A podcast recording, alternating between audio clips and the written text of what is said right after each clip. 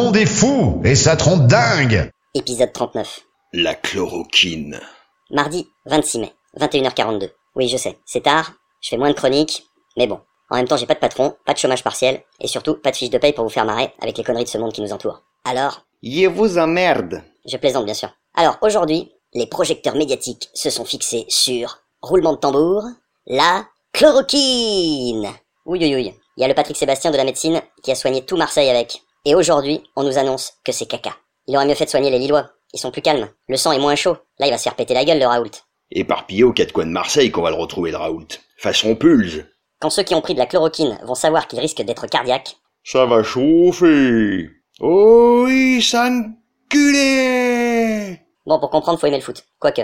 Et bientôt, vous allez voir qu'ils vont vacciner tout le monde. Et après, ils vont nous dire que c'était pas le bon vaccin. Que du coup, après réflexion, il valait mieux prendre la chloroquine. Trop bon aussi, quand ils nous disent que certains qui ont attrapé le coronavirus sont immunisés. Mais pour combien de temps? On sait pas. Il faut que ceux qui l'ont déjà eu se protègent et pratiquent les gestes barrières, autant pour les autres que pour eux-mêmes. Euh, pourquoi les gestes barrières s'ils l'ont plus et qu'ils sont immunisés? Putain, on comprend vraiment rien. Si vous savez rien, vous pouvez pas fermer vos gueules un peu. J'ai vu qu'en Guyane, il y avait des fêtes clandestines. Heureusement que je ne suis pas resté là-bas. Tu t'imagines en soirée, en train de dealer des cachetons de chloroquine? Oh, tu veux de la chloroquine? C'est des spéciaux en plus. Tu peux boire et fumer ce que tu veux derrière. Ah bah y en a qui seraient capables de croire n'importe quoi. Je me souviens, à Ibiza, y en a qui se payaient leur séjour en vendant des faux extas. En fait, ils refourguaient des doliprane. Tu me diras, du coup, les teufeurs avaient moins mal à la tête.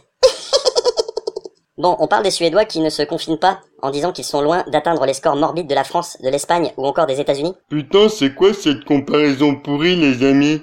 Allez expliquer aux familles endeuillées que vous avez laissé crever 4000 personnes parce que vous vouliez tenter de passer à côté du confinement. Bon, nous en France, on est pas mal aussi. Le déconfinement n'est pas encore total, pas de bar, pas de resto, pas de ciné, pas de spectacle, bref, pas grand chose, et les politiques sont déjà repartis en campagne. Ils ont vraiment que ça à foutre, colonel. Sur le champ de bataille, ils seraient fait défourailler comme des merdes. Allez, on finit sur une petite blagounette. Qu'est-ce qui a subi la plus grosse chute de consommation depuis le début de l'épidémie? Tic-tac, tic-tac, tic-tac. Un indice? Certains les chassent au feu rouge. Allez, on passe au feu vert. Eh oui, ce sont les... crottes de nez. Le monde est fou et ça trompe dingue